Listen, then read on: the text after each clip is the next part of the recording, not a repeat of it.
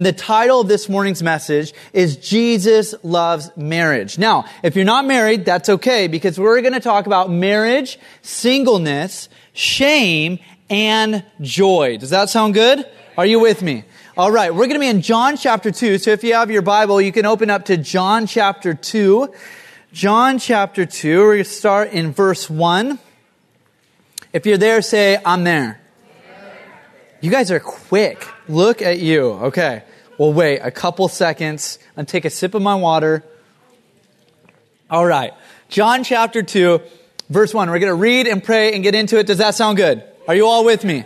We're going to have some fun this morning. John chapter 2, beginning in verse 1. This is God's word, and it says, On the third day, there was a wedding at Cana in Galilee, and the mother of Jesus was there. Jesus also was invited to the wedding with his disciples. When the wine ran out, everyone say wine. wine. When the wine ran out, the mother of Jesus said to him, they have no wine. And Jesus said to her, woman, what does this have to do with me? My hour has not yet come. Now, underline, circle, highlight, very important, mentioned seven times in the Gospel of John, my hour has not yet come. Verse five, his mother said to the servants, do whatever he tells you. Now, there were six stone water jars there for the Jewish rites of purification. Very important, very specific detail there. Each holding 20 or 30 gallons. Jesus said to the servants, fill the jars with water. And they filled them up to the brim. And he said to them, Now draw some out and take it to the master of the feast. So they took it. When the master of the feast tasted the water now become wine and did not know where it came from, though the servants who had drawn the water knew, the master of the feast called the bridegroom and said to him, Everyone serves the good wine first, and when people have drunk freely, then the poor wine. But you have kept the good wine until now. Verse 11, this, the first of his signs, Jesus did at Cana in Galilee and manifested his glory, and his disciples believed in him. Let's pray. God, we come before you and we praise you, Jesus, for who you are, and we thank you, Lord, for what you've done for us. And Lord, this morning we invite you here into this room, into this place. We understand, Lord, that you are here by your Spirit. And so we ask that you would speak to us by the power of your word, that you would bring application to our lives, that you would bring comfort and encouragement and edification, that you would build us up in you, Jesus. We invite you here. Would you speak now? In your name we say, Amen. How many of you are football fans? Raise your hand. Football fans. I was really surprised third service. I thought no one was going to be here. I'll just be honest. I'm so proud of you. You're here. Football fans, well done. You got a little bit of time before the game begins. And you know, I'm not a big football fan, but I do enjoy the snacks. I have to admit, the Super Bowl snacks, I'm game. I'm all down for the snacks. But I want to remind you, if you are a Super Bowl fan, today is Super Bowl, or football fan, today is Super Bowl, but tomorrow's Valentine's Day. Okay, so don't forget, guys. All right, listen, I know there's not much time between the end of the service and the beginning of the game, but you got time. If you got to run to Target, you got to get your lady, your special someone, your spouse a gift, make it happen. There has been far too many times in my almost five years of marriage that I have ended up at a celebration for my wife and I a little bit empty handed or a little bit last minute Amazon order. Okay. So it's better than nothing though. So if you haven't gotten a gift, go and get a gift. But I have to admit, I have, uh, I've been in the pit of shame a couple times from not getting the gift, whether it was an anniversary, Valentine's birthday, not really living up to the expectations. And you know, as we talk about shame, we're going to see here in this wedding, they are actually on the brink of shame. Shame is just right there on the horizon.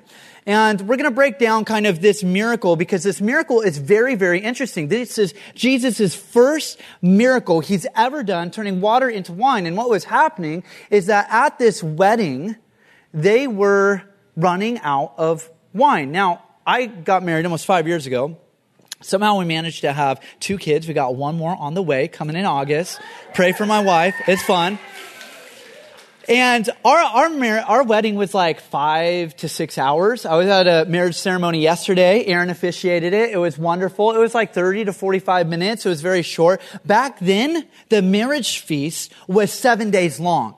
It wasn't just a wedding, it was a marriage feast. And at the center of it was food and it was wine. If there was no more wine, the party's over and everyone's going home, which would have been really, really bad because the Jewish society was an honor and shame society and a marriage feast was a great opportunity for the families to display their wealth, their status, and their hospitality. And so if you're going to run out of wine during the middle of the marriage feast, it would have brought a lot of shame, embarrassment, and guilt upon both the spouses and their families. It would have been bad. But at the last minute, what happens? Jesus comes in the scene and he turns the water into the wine and the party keeps on going. But interesting first miracle. Like, what is the deal with all of this? Well, we're going to look at three things this morning. First, we're going to see the significance of the wedding.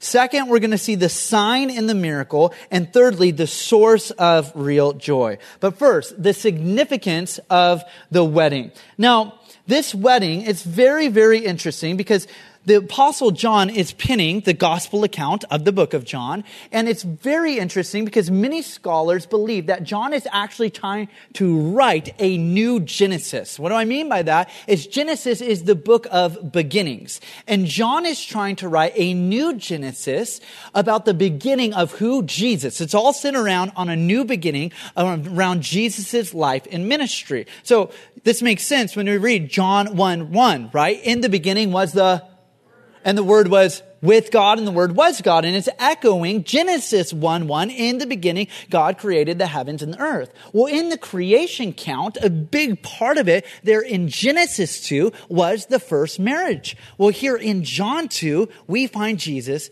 at a marriage feast. Very interesting. He's at this marriage feast. So in order to fully understand what Jesus is doing here in John 2, to understand it in its uh, entirety, let's go back to Genesis 2. Go with me to Genesis chapter 2 verse 21 it's going to be there on the screen and it says this. So the Lord God caused a deep sleep to fall upon man and while he slept took one of his ribs and closed up its place with flesh. And the rib that the Lord God had taken from the man, he had made into a woman and brought her to the man. I love that. God brings the woman to the man. Here we have the first record of a marriage union, a marriage ceremony instituted and created by God himself. It's between man and woman. And this is God's completion of creation in this marriage union. But it was the beginning or the means of the beginning in which God's creation would multiply and build a kingdom alongside God. Remember that there in the Genesis account? He's creating everything, but then he places man and woman together and he gives them these orders to multiply, to rule, and to subdue the earth. Why? Because God has a task for them, and the commission, the task, is that they would build alongside God. They would build a kingdom together there on earth. This is very, very interesting because when we get to John chapter 2, here is Jesus beginning his kingdom. But, we'll get there to a second. We're going to geek out, you guys. It's going to be fun. Are you guys going to be with me? We're going to get like really deep, but then we're going to come up. It's all going to make sense. All right. So the first marriage here is in Genesis chapter two. And it wasn't though until long that they experience imminent failure. You read Genesis 2 and then you get to Genesis 3. You have the fall. Sin and shame enter into the picture and now this wedding union, the very first marriage, is marked by failure. It's covered in shame and guilt. Where there was once joy, intimacy, and freedom within the marriage union, now sin had tainted what God begun. A marriage, this marriage began with openness and vulnerability. Now we find them in Genesis 3. They're covering themselves, they're in fear, and they have failed. And just pause there for a second and enter into the story with me. Because I think we can all relate a lot to this first relationship, all right? Here, this first relationship starting off beautiful. Now there is shame written all over it. I've shared it with you before. Pastor Tim Keller's definition for shame is shame is feeling bad for who we are, while guilt is feeling bad for what we've done. Shame is feeling bad for who we are. It's an attack against self. And this was certainly the case there in the Garden of Eden.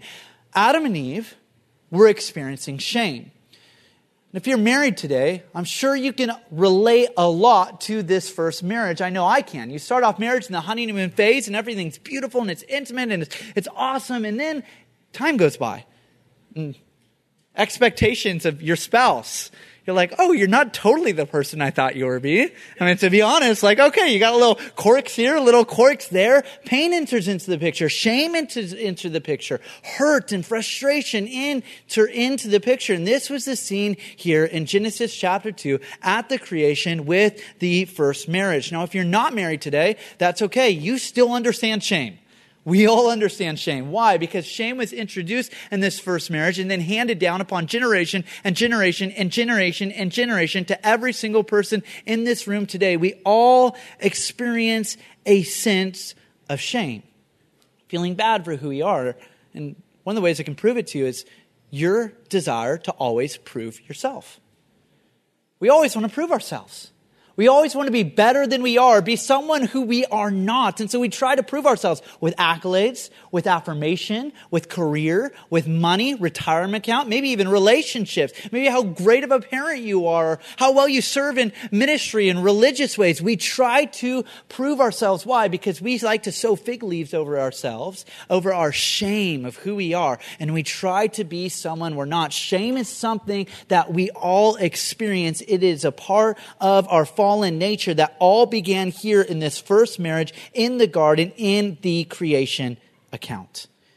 Regardless of what shame you carry, we can identify a lot with this marriage. This first marriage was marked with failure, and oftentimes our lives feel the same way.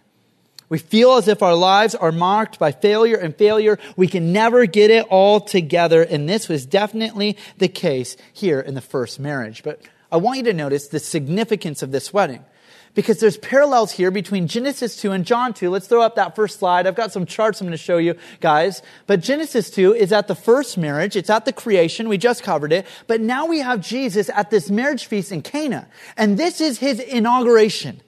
That means it's his opening speech. The movement is beginning. There in verse 11, we read, this is the first of his many signs. Fun geek fact, there's seven signs in John. Seven signs in John. This is the first of his signs. And this is the way that he's demonstrating who he is, what he's all about, and what he's going to do. This is a very significant detail that the first wedding was at creation, and now Jesus is using a marriage feast, a wedding, for his inauguration. But what is the sign? Well, before we dive into the sign itself, I want to give you a quick definition of marriage.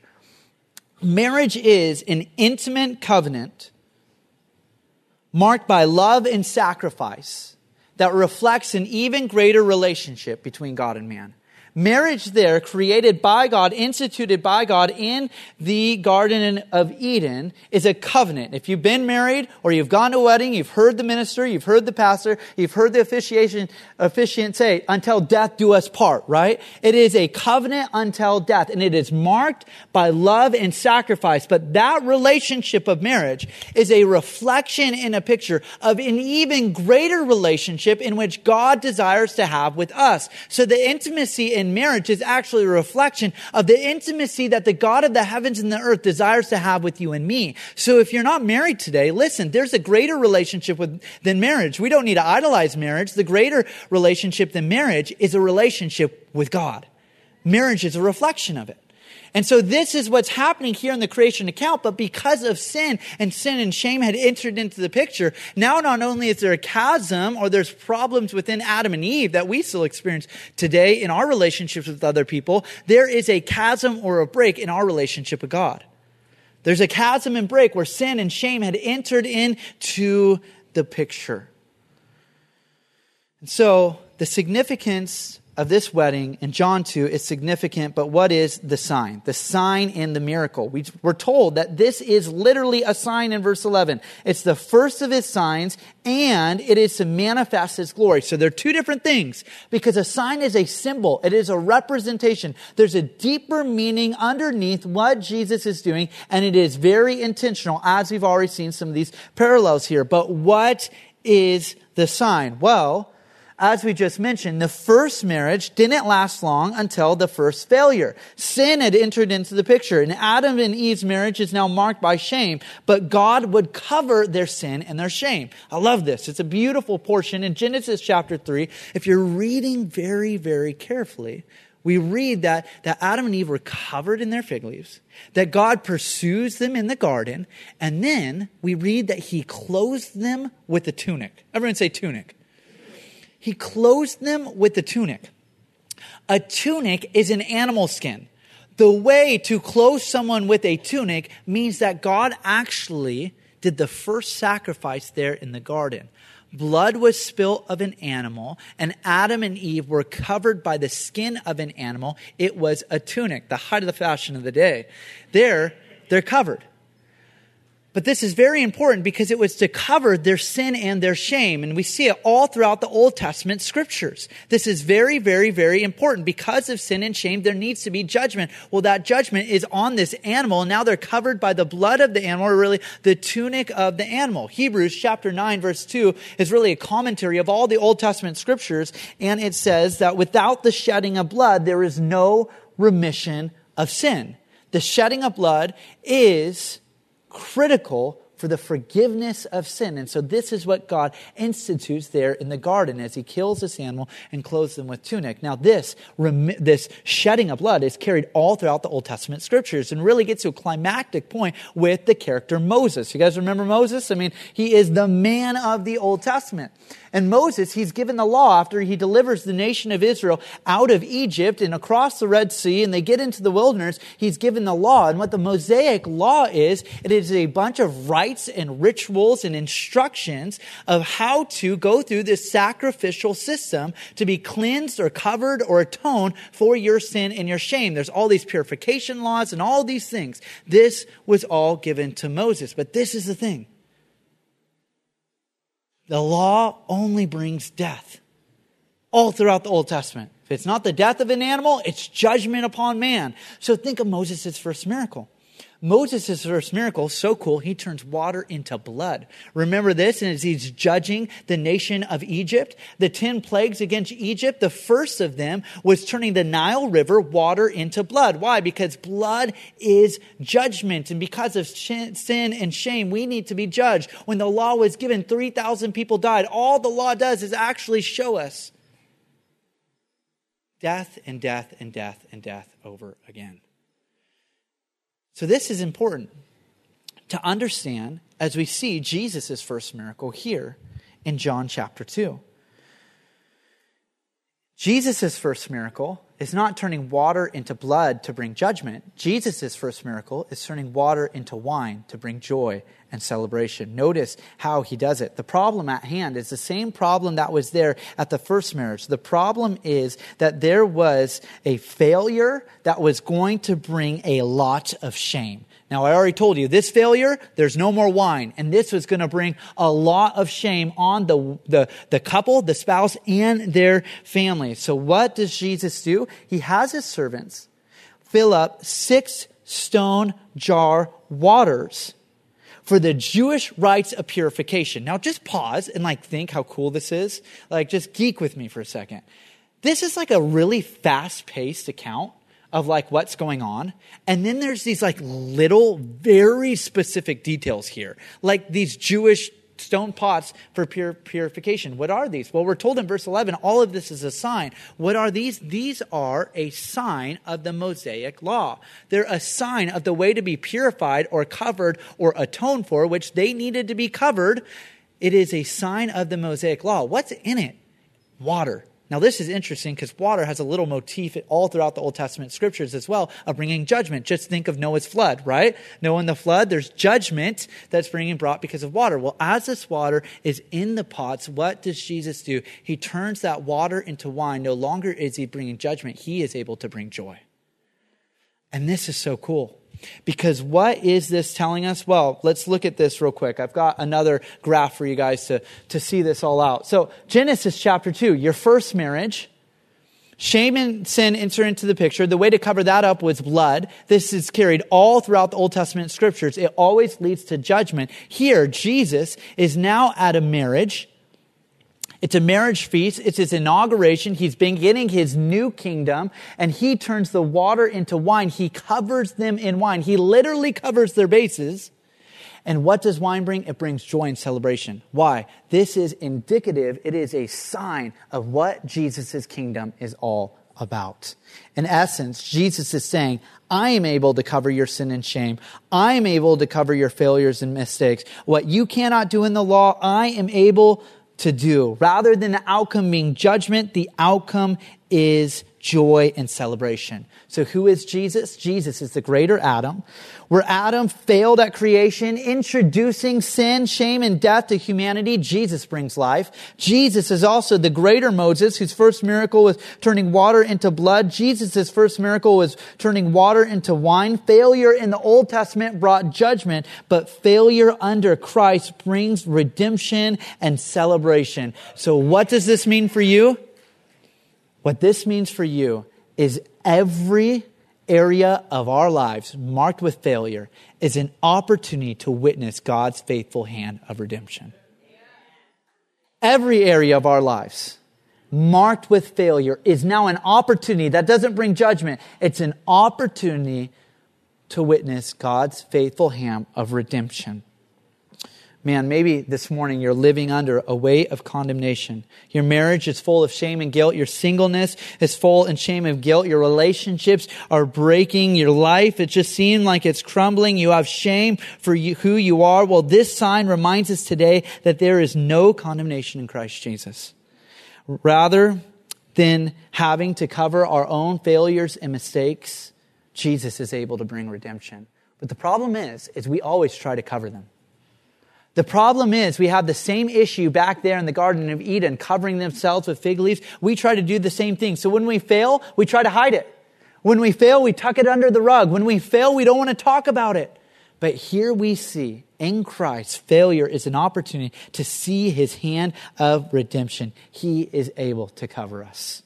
Charles Spurgeon, writing, commenting on John chapter 2, he says this If your needs stand before you like huge empty water pots, or your soul is as full of grief as those same pots were filled with water up to the brim, Jesus can, by his sweet will, turn all the water into wine, the sighing into singing. In other words, Jesus' kingdom, his inauguration, the beginning of it all, he's saying, My kingdom is marked by joy. My kingdom is marked by celebration. I am able to trade your garment of mourning for a garment of praise. I am able to bring beauty from ashes. This is the kingdom of God.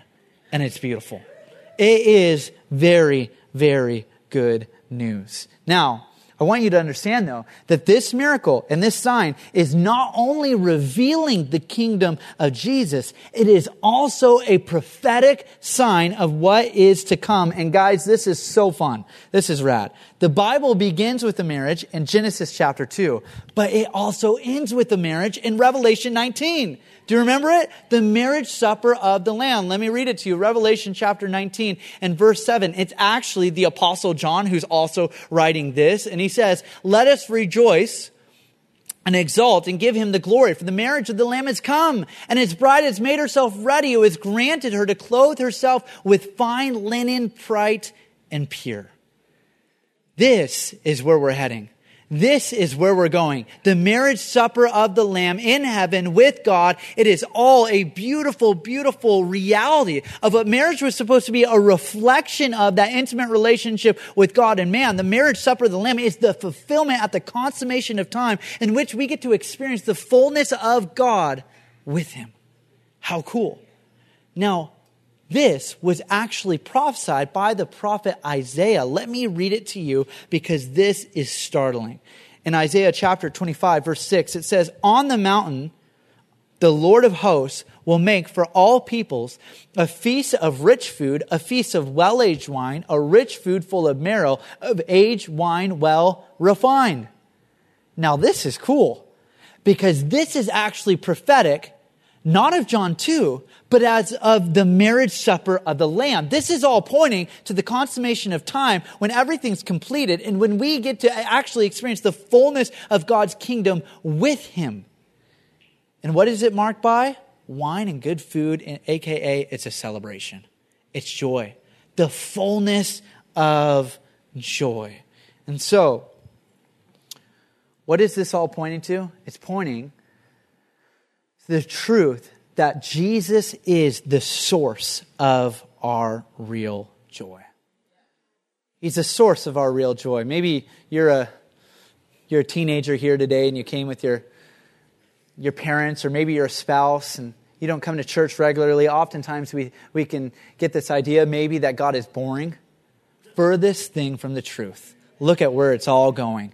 It's going to a celebration. It's going to a festival, a feast with God Himself. And He is the source of real joy. Jesus doesn't just bring joy, He's the source of real joy. So we can spend all of our lives looking and longing for more. A better job, a better experience, a better spouse, another vacation, another raise, more, more, more, more, more, and more. But we will never be satisfied because Jesus is the more. He is who you are longing for. In Him, is a fullness of joy.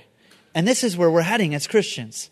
This is what we get to rejoice in. And so let me show you the final graph here. It's so cool. At the beginning of the Bible, there is a marriage that ends with judgment. At the end of the Bible, there is the marriage supper of the Lamb that ends with unspeakable joy. Every tear will be wiped away from our eyes. Every wrong will be righted. It will be incredible. This is where we're all going. And in the middle here, Jesus is beginning his ministry, his first miracle at a wedding, giving wine, saying the taste of what is to come, the way to get there is only through me.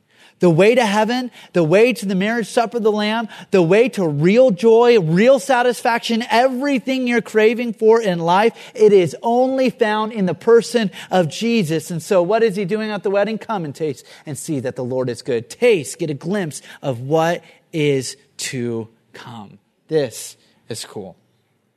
But the thing is, in order to get from judgment to unspeakable joy, or in order to get from joy to unspeakable joy, the only way to get there is death. That scripture I just read to you from Isaiah in chapter 25, verse 6, just two lines later, in verse 8, it says this prophesying of the marriage supper of the Lamb, he says, He, will swallow up, the Messiah will swallow up death forever. And the Lord God will wipe away tears from all their faces. Does that sound familiar? We read that in Revelation. It was prophesied in Isaiah. God will wipe away tears from all faces in the reproach of his people. He will take away from all the earth for the Lord has spoken. In other words, though, he will swallow up death. The only way to get to the marriage supper of the Lamb is death. That is why at the beginning of this entire account, there in verse 3 or verse 4, when Mary comes to him and it's like, hey, they have no wine, Jesus says to her, woman, what does this have to do with me? My hour has not yet come. The hour in which he was referencing was the hour of his death his crucifixion all throughout the Gospel of John. And you see, my hour is not yet come. My hour is not yet come. My hour is not yet come. And then finally says, my hour has come. And he goes to the cross. He's crucified. Why? Because Jesus was not born to live. Jesus was born to die. And so here at the beginning of it all, the kickstarter to his ministry, at his inauguration, what is on his mind is his death.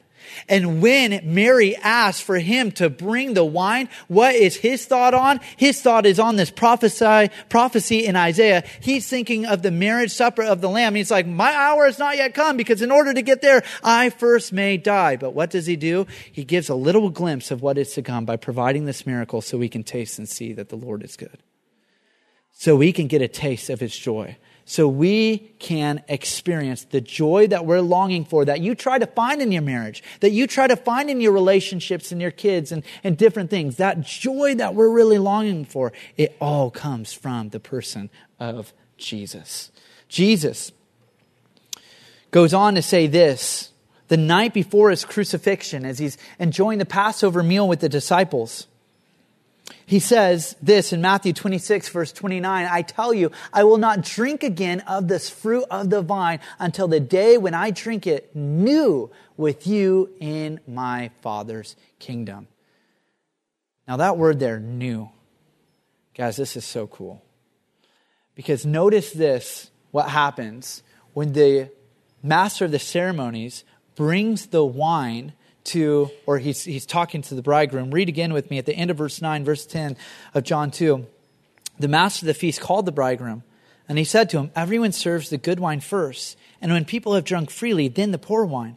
But you have kept the good wine until now. What's the prophecy from Isaiah? New wine, fresh wine well aged wine, well refined wine. What's the whole idea? If we can put that graph up there one more time, the whole idea is this. It is that God moves from glory to greater glory. That God saves the best wine or the best joy or the best celebration for last. So we began in judgment at the first marriage, but we're ending with unspeakable joy in the last marriage. And on the way there, it only gets better and better and better. What does that mean for you? It means that truly the best is yet to come for you. Man, we can taste, we can sense the joy that is found in Jesus here on earth. But man, friends, that is only a taste, a little sample from Costco of what is to come. Man, there is so much more that awaits us. And so we can rejoice today. We can rejoice this morning. But how do we get from joy to unspeakable joy? It's through his death. Where the sin and shame at the first marriage in the garden that was introduced that we all carry today, he would take upon himself and his blood would be spilled as that ultimate sacrifice once and for all. That's why his blood, when we drink of it, it's wine, it brings joy, it brings celebration because we're set free. Because our eternity is secure, because we are saved, because we are redeemed, because the best is yet to come. But by way of application,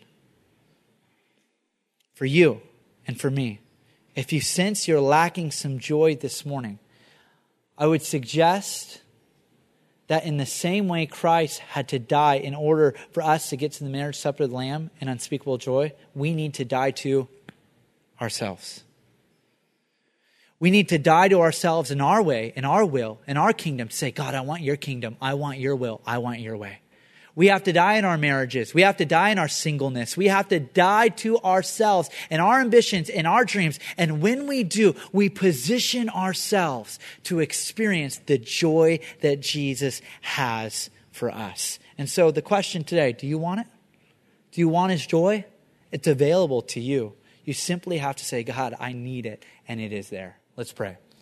God, we thank you for this incredible, incredible miracle. We thank you, Lord, for this incredible sign of who you are, of what you've done, of what is to come. Lord, we rejoice in our salvation and what, Lord, you, you blow our minds, how you, you cover us by your blood, how, how you don't hold failures against us. So often we do that to ourselves and others, but Lord, you bring redemption. God, I pray that in this room you would bring redemption to your people. I pray that you would bring beauty from ashes. I pray that you would bring singing from sighing. I pray, Lord, that you would restore marriages. I pray, Lord, that for those that are single, that they would experience the intimacy that is found in you and be satisfied by the living waters that you offer, Lord. I pray, Jesus, that we would be a people that regardless of the ups and downs of life, we will be able to stand assured that the best is yet to come and that we can carry ourselves in confidence with joy because of what you've done. Jesus, we praise you and we lift your name on high this morning. And in your name we pray. Amen. We're going to close with a song. And I want to encourage you as we close with this song to rejoice to just praise God, literally thank Him out loud in your mind. Thank Him for who He is and what He's done. And if your marriage is, is struggling right now, if you've got a relationship struggling, maybe you're dreading Valentine's Day tomorrow, maybe it's a reminder of the spouse that's not there, the divorce that you've had to gone through. Listen, people would love to pray with you. There'll be people on either sides of the stage. But man, Jesus is offering joy to us this morning. Let's receive it and let's praise Him. I invite you all to stand up and let's sing and praise Him right now.